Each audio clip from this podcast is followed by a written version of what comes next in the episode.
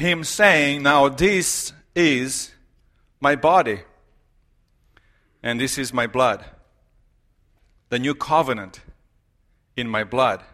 You need to partake of it and do this in remembrance of me. So this morning we move to the next chapter, and it's in the Garden of Gethsemane. We focus this morning on the prayer of Jesus. And the question for us this morning is how is prayer for you? Is prayer working for you? What can we learn from Jesus this morning about prayer? Do you think that there is still something that we can work on in our discipleship, in our faithfulness to Christ? So this morning I will invite you just to walk with me to this text and then join Jesus and the disciples as they leave the upper room and they moved out outside the city. This is the text from Matthew 26. Then Jesus went with his disciples to a place called Gethsemane. And he said to them, Sit here while I go over there and pray. He took Peter and the two sons of Zebedee along with him, and he began to be sorrowful and troubled. Then he said to them, My soul is overwhelmed with sorrow to the point of death. Stay here and keep watch with me. Going a little further, he fell with his face to the ground and prayed, My Father, if it is possible, may this cup be taken from me. Yet not my will, but as you will. Then he returned to his disciples and found them sleeping. Couldn't you men keep watch with me for one hour? He asked Peter. Watch and pray so that you will not fall into temptation. The spirit is willing, but the flesh is weak. He went away a second time and prayed. My father, if it is not possible for this cup to be taken away unless I drink it, May your will be done. When he came back, he again found them sleeping because their eyes were heavy. So he left them and went away once more and prayed the third time, saying the same thing. Then he returned to the disciples and said to them, Are you still sleeping and resting? Look, the hour has come, and the Son of Man is delivered into the hands of sinners. Rise, let us go. Here comes the betrayer. So Jesus and his disciples, they were in the upper room and they leave Jerusalem and they move towards they walk towards the garden of Gethsemane. If you see the garden, it's about maybe 300, 300 yards outside the city and it's right there that green spot, you know, and and as they are walking towards that garden, they know that they go up. The garden is located at the, at the feet of the Mount of Olives. You see, the Mount of Olives is right there. And uh, so the garden is right there. And they start to walk towards the garden. And as they pass towards, they, they pass through the gates, they are outside the city. To their right, there are all of the tombs of the saints, the cemetery in which the big saints of the Old Testament are buried. They leave the temple behind. And if you look at the Jerusalem from the Mount of Olives, from the top of the mountain, this is what you would see. And basically, at the bottom of the mountain is the Garden of Gethsemane. So they would have walked that way from the temple area. If you look at the Garden of Gethsemane from Jerusalem, you, would, you might have seen this place. And right there in the middle is the Garden of Gethsemane, a little bit to the left. And there is today a church of all nations right there. And inside that church, in the middle of the church, where the altar is in the church, they have this stone where they think this is the rock on which Jesus prayed. Now, we don't know if it's exactly that, but that's the claim. So, pilgrims still go today there because it is part of the Garden of Gethsemane. Gethsemane is a garden of olive trees, right? It's a garden that Jesus visited so many times. And people, even today, they say that some of the trees are dated to be 3,000 years old. So they were, they, they were about a thousand year old when Jesus walked in this garden.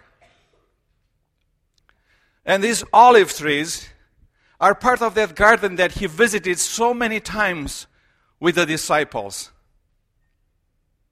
And before we even try to learn a few things about Jesus' prayer in Gethsemane, I just want you to remember a few things about Jesus' habits of prayer.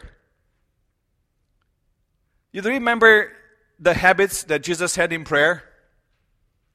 Often, if you read the New Testament, early in the morning, before the crack of dawn, of dawn, while it was still dark, he leaves the disciples and he goes and prays by himself.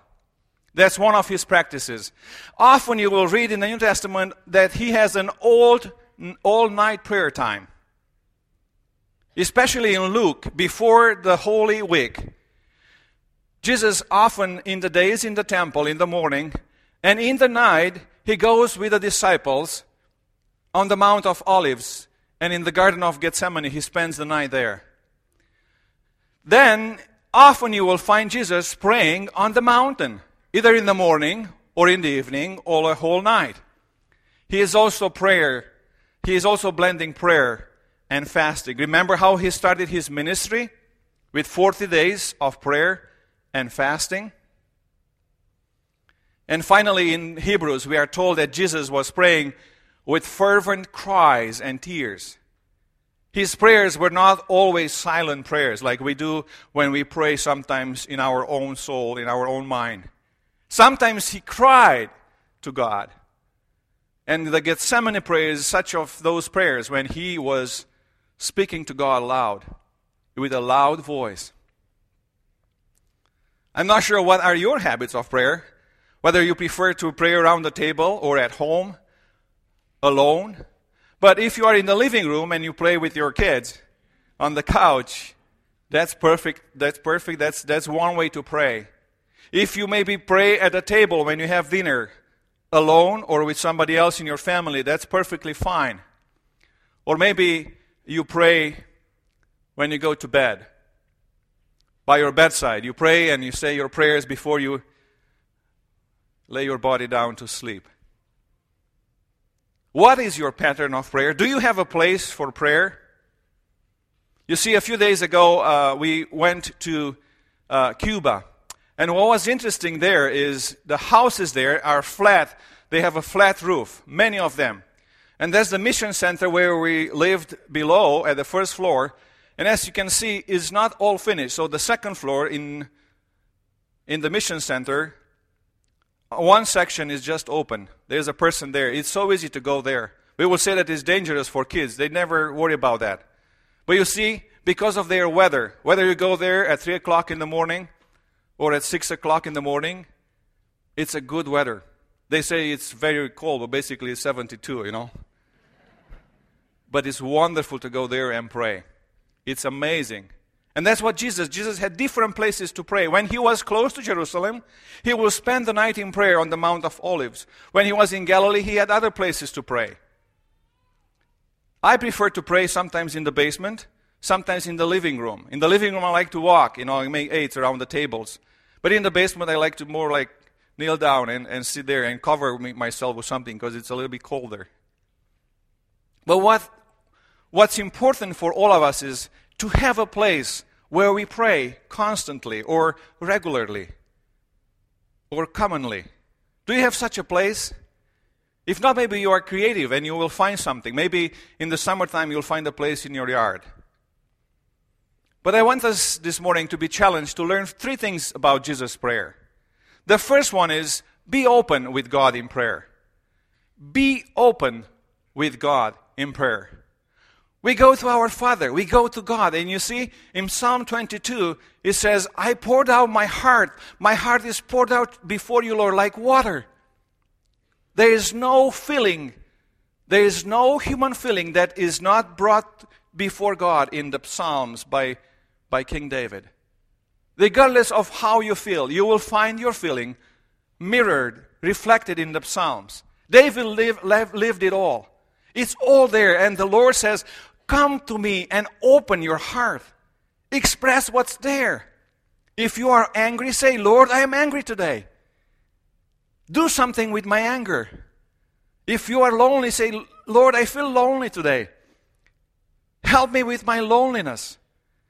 If you say, Lord, I cannot forgive this person, just confess that. And say, I am open to you, Lord. You know what's in my heart. Jesus was exactly that way this night.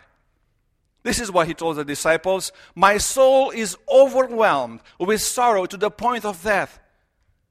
Have you ever been overwhelmed with sorrow? How about to the point of death? He is on the ground, laying himself before the Lord and saying, Lord, I need your help. In my soul, there is so much sorrow that I am to the point of death. I cannot bear it anymore.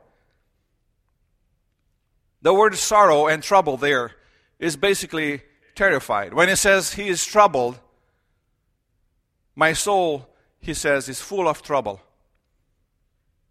He's basically saying, I am horrified and I am terrified. What's coming, it's not good. In fact, he will never walk away a free man from that point on. He goes into the Garden of Gethsemane as a free man, still a rabbi, teaching them freely. But he will walk out with handcuffs. He will walk out with soldiers. And he will have to pay for the weight of the sin of the world. He will never walk out a free man from that point on. I like how somebody earlier, a few centuries earlier, Jonathan Edwards, he put it this way. He said, Here is the cup. This is Father kind of talking with the Son. Why was he troubled? Why was he horrified? Here is the cup you are to drink, son. This is the furnace in which you are going to be cast if they are going to be saved. There is no other way. Either they perish or you perish. Do you see how terrible the heat is? Do you see what pain and anguish you must endure? Will you still go through with it? Is your love such that you will go in? Jonathan Edwards basically is saying that here is a way bigger challenge than the three young men in the furnace in the Babylonian Empire.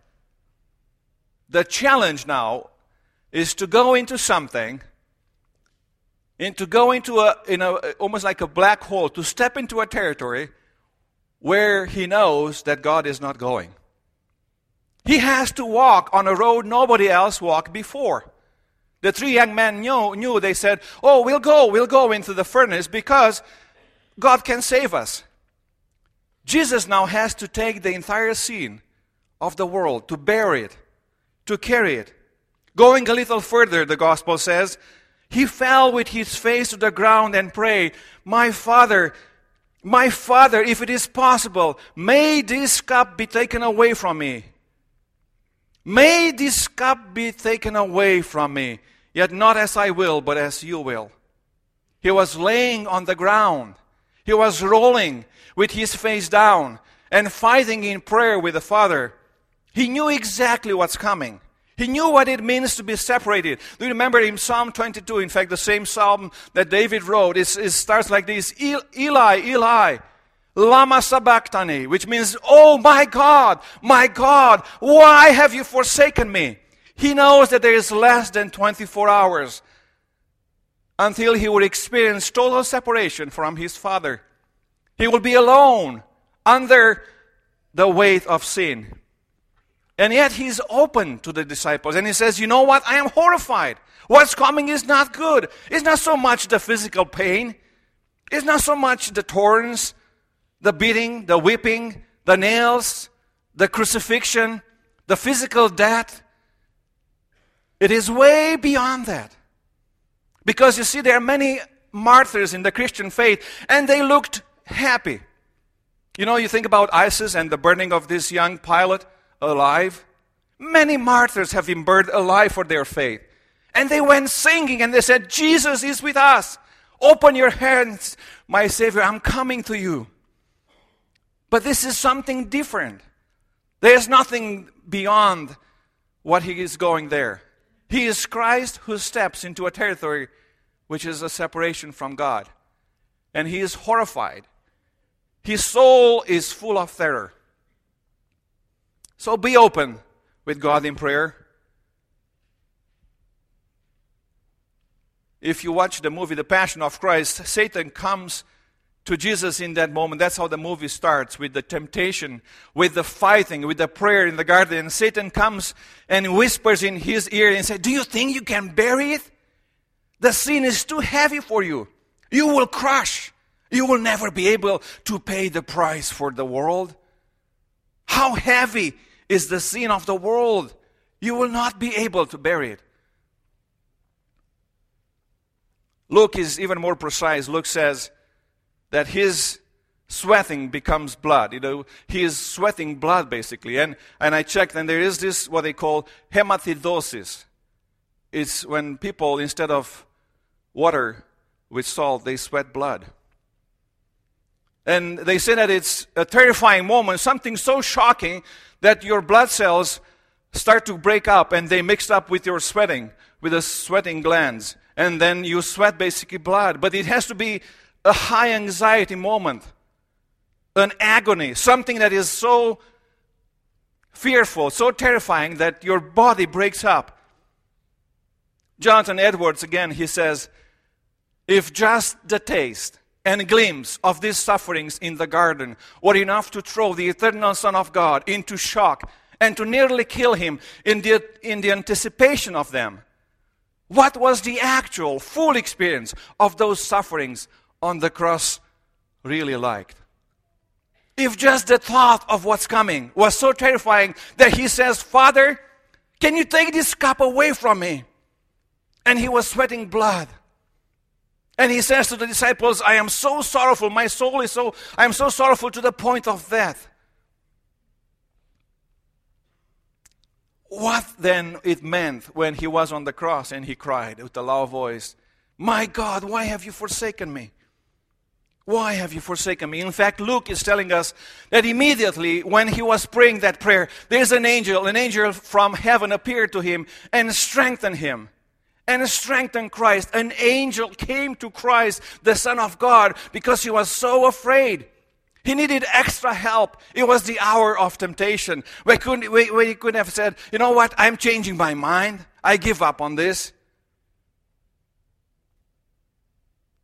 The first Adam failed in the garden. Remember, there was the Garden of Eden, and he was tempted along with Eve, and they failed. And since that time, we know that humanity is born into sin. We are prone to sin because of that.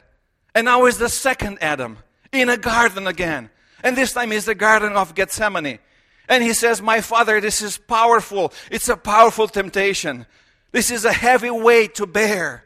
I don't know, even the thought of it makes me sweat blood. Can I do it? Can you take it away from me? I will be so much happier if you can take it away. Do you know that sometimes God gives us things that we don't like, that we don't ask for? And He allows them to happen in our life. And we in the Reformed faith, we say, we believe in God's sovereignty. We believe that whatever happens, it is allowed, it is per- permitted by God. That He allows those things because He also gives us strength. So Jesus needed strength, and an angel comes to help him. And not only that, he needs the disciples. He needed the prayers of the disciples. And that's what he says Can you watch and pray with me? Can you do that with me? How many disciples are there? There are about 12 total, right? But one is gone. Where's Judah? Judah is not praying. The others are sleepy. They try to pray a little bit and then they fall asleep because their eyes were heavy. But where is Judah? He's not praying. You see, Judah is betraying Jesus at that right moment. He was maybe taking the money in at that point in time, counting how many? One, two, three silver coins. 30 silver coins. He put the coins in his bag and says, Follow me. I will, I will take you to him. The one that I kiss is the one that you need to arrest. So he starts walking from Jerusalem, from the temple where he gets the money. He's not praying. Jesus looks at his disciple and says, Watch and pray with me so that you will not fall into temptation. And also because I need you. I need you to be here with me. Can you be in this hour with me? You see, sometimes we need, when, when the, the, the load is heavy, we need the help of others. And that's what Jesus said I need you to pray for me. Earlier, he said to Peter, Peter, I prayed for you so that your faith will not fall away completely. And you will deny me, but then I will bring you back to me. But Jesus says, Now I need you guys to pray for me. I was thinking how many times I robbed Jesus and I betrayed him because I didn't pray. You see, Jesus said, If you are not with me, you are against me. If we do not pray with him, it's not like we are on neutral ground, we are serving the enemy. So Judah was betraying Jesus because he wasn't praying. What a scary thought to betray Jesus because I'm not praying. So be open with God in prayer. Just let Him know where your heart is. And second, just look at prayer as a 911 prayer. You see, when you call 911 because you are in a fire, maybe you are in a corner of the house and the fire is coming closer and closer to you, you cannot get out. You call somebody and you say, I want help now. You don't start to say, Well, hello, what's your emergency? Well, you know what? Um, how, how is the weather? Uh, how, how are you doing? And no, no, no. You say, I need help. This is the address. I want help now. You want the truck to come in few minutes, if possible seconds. Immediately you want help. If you hear a robber coming into your house, you want the police right there, right, na- right now. You don't want to say, well, you know, my house is blue and, uh, you know, the yard is beautiful. No, I want help. You say, help now. And that's what 911 prayer is God, help me. I am dying here. And that's what Jesus says. He says, It's coming. He knows exactly they are coming with Judah to arrest him. He knows what's coming for him. He knows what he has to pay. He knows that the Father will turn away from him. And he says, Father, help me. Can you take this cup away? So many times in history, God gave the cup of wrath to so many nations. Isaiah, Ezekiel, the prophet said, I let them drink my cup and the cup destroyed the nations. And she said, I cannot take this cup. Can you take it away from me? That would be my will. Remember Queen Esther? She was also praying a 911 prayer. Queen Esther was in distress because there was an emergency. There was a decree to kill all of the Jews in the kingdom. And she was the queen. And she says, Okay, okay, okay, I understand. What's at stake, what's at stake is our existence. It is an existential threat. If God is not coming here, it is an existential threat. We are going to be wiped out as a nation. So she says, Would you fast with me? And I will pray to and fast for three days. All of us, all my servants, animals, whatever, day and night. And after that, I will go to the king, even if it's not the custom to go to the king. And if I perish, she says, I perish. She prays as if her life depends on that prayer because it's a 911 prayer. The ultimate purpose of prayer, remember that. Even Jesus says, okay, I am in, I am in distress, but my ultimate purpose is to do God's will. The Father's will says, not as I want, but as you want. I have so many desires and plans and agendas. But in the end, you see, the Lord's Prayer, what do we pray in the Lord's Prayer? It teaches us what to pray. We pray, Our Father who art in heaven, right? Hallowed be your name. Your kingdom come, we say. What do we pray? Your will be done. What do we pray? Your will be done. And this is how you pray it. You pray your will be done in an emergency. So Jesus shows to us how to pray when we are in an emergency. And he says, This is how you pray. You, you face the ground and you plead with God and you say, Father, this is where I am. Can you change this? Can you take this cup from me? But in the end, it's not my will, but your will. Because your will is perfect. My will is tainted. Christ's will was not tainted, but he was still human. He was trying to say, Can you, can you solve this problem otherwise? But our wills have to align with God's will. Three times Jesus persisted. Three times. Sometimes we say, you know, uh, I will pray for you, brother or sister. And then we go and say, well, Lord bless, bless her. Oh, may the Lord be with you. And we say, well, I pray for you. Here Jesus says, three times one hour each. And the same thing, he's not afraid to repeat the same thing.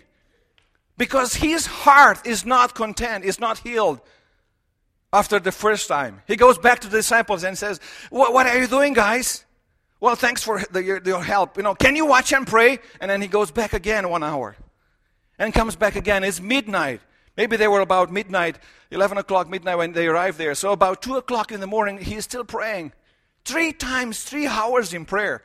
We say, well, I pray for the Lord for this issue, and he never did anything with it. Really, how, how, how, how did you pray? Well, I just said, Lord, uh, can you take this away? uh, if, you, if you take it, it will be so nice. But if you don't, uh, thanks anyway.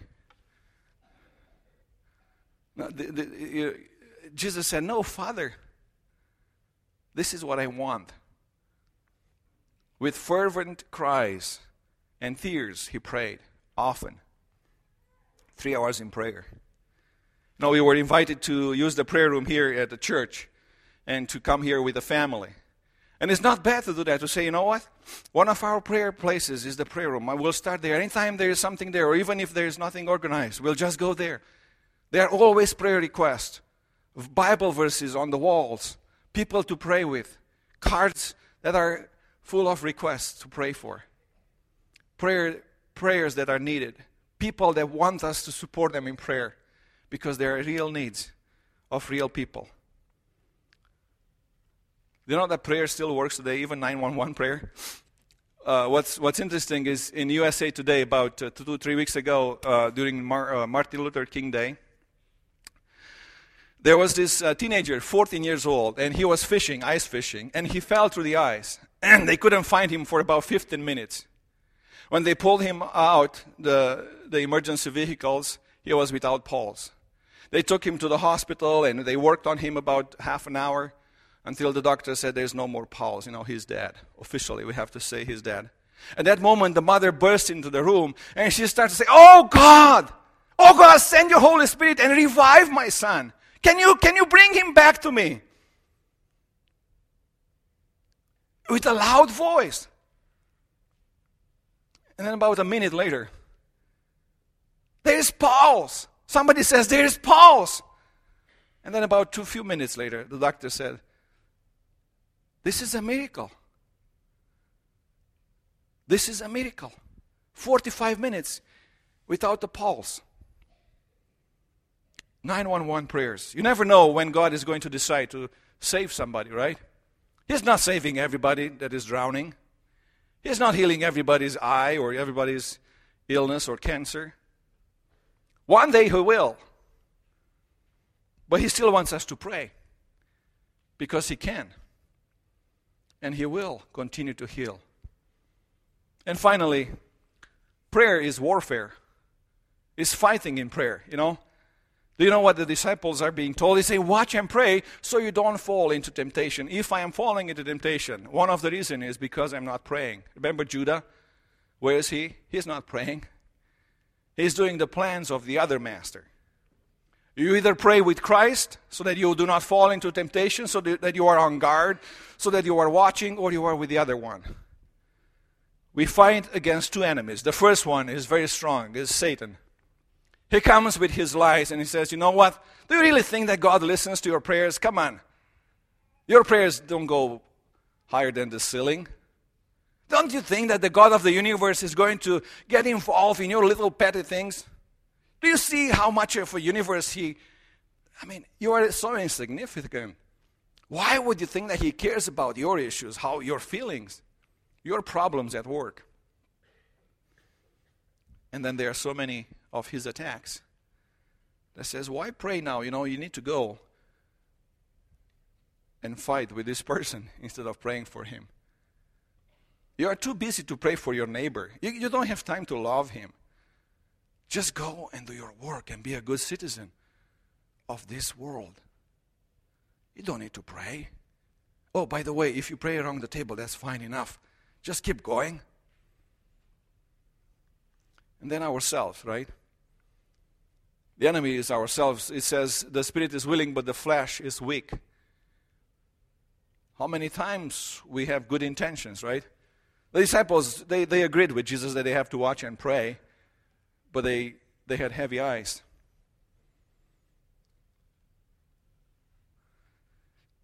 To pray like Jesus, you have to be crushed like Jesus. Remember, have you ever remember eating olive oil? If you eat olive oil, you know, it might come into a glass like that. And if you ask the owner, you know, say, hey, how much you paid for it? You might say, well, I paid $7. You know, it's a pure extra virgin olive oil. but what if you ask the olive that made that oil how much it cost you? How much it cost you? What, what would the olive say? Everything. It cost me everything. Gethsemane means, means oil press. The name Gethsemane means where the oil is being pressed. And on the cross, Jesus was pressed. Isaiah said, says he was crushed, crushed for our iniquities. And he says, he was the punishment that brought us peace was on him. That's why was he there.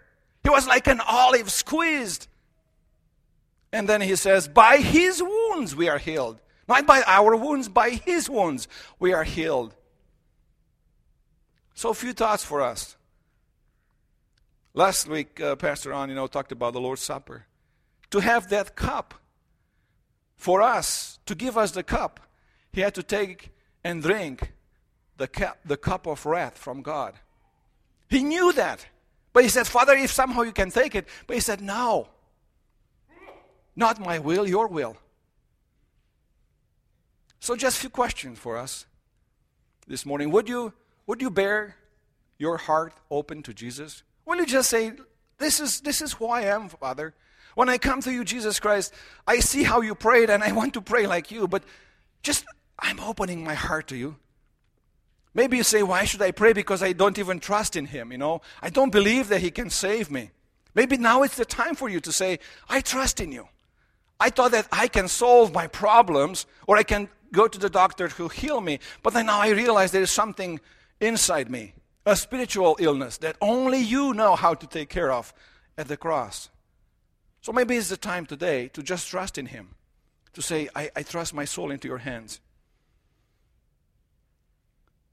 Just ask yourself, what if I pray to conquer my temptation? I have this thing that I that I fight with. What if I will pray for it? No matter what it takes, I will just stay and pray and pray and pray and maybe ask friends to pray with me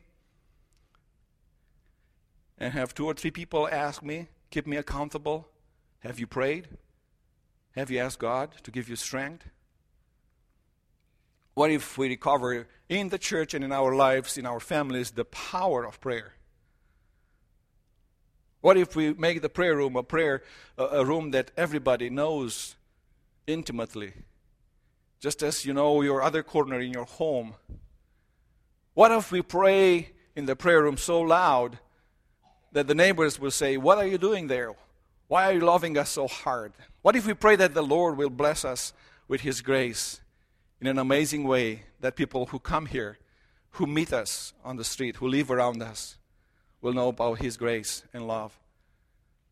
What if I love God in prayers and say, Lord, when I spend time in prayer, I just feel that I love you. And every time I go in prayer, I feel like we have a session in which you tell me how much you love me and I declare my love to you. What if we make our prayer the first place where we love our neighbor and we pray for them. We pray for them, whether or not they are faithful. And what if we pray like Jesus, you know? Maybe sometimes early in the morning, sometimes at night, sometimes on a mountain, we just maybe go in a place or sometimes the whole night? What if we schedule in our year and say, you know what, I'm just going to take this night uh, uh, for prayer? Maybe one or two nights a year. Would that be too bad? What if I pray like Jesus and open my heart and cry and plead with the Father? What if we do that? Remember, we need to be open to God with Him in prayer. There's nothing to hide. We come with Him as we are. And then we, in any emergency, go and cry, God, help me! God, help me! God, bless me! God, be with me! God, save me! God, rescue me! Because we remember that prayer is fighting, is warfare. Prayer is something the enemy doesn't want us to engage with because he's afraid. Let's pray. Father, we give you thanks for Jesus, for his prayer life. We give you thanks for the Gethsemane prayer that uh, teaches us so much about how much you trusted the Father to put your life into His hands, to follow His will, and how much you struggled, though, with what was coming, with how high a price you had to pay for our sins. We ask that you will bless our hearts, our prayer habits, our families, and help all of us to follow you in that prayer life. To be people of prayer, people that ask you to bless us, our city, our lives, our country, and the world. Because we trust that you are the Lord that listens to our prayers. In your name we pray. Amen. Would you please stand and receive God's blessing? As you leave this place, if you need somebody to pray with you this morning, there's a prayer room to my right. Please use that if you haven't used it before. As we go from here, may the Lord bless you. May the Lord may his face shine upon you. And may he give you his peace and power. Amen. You may go in peace.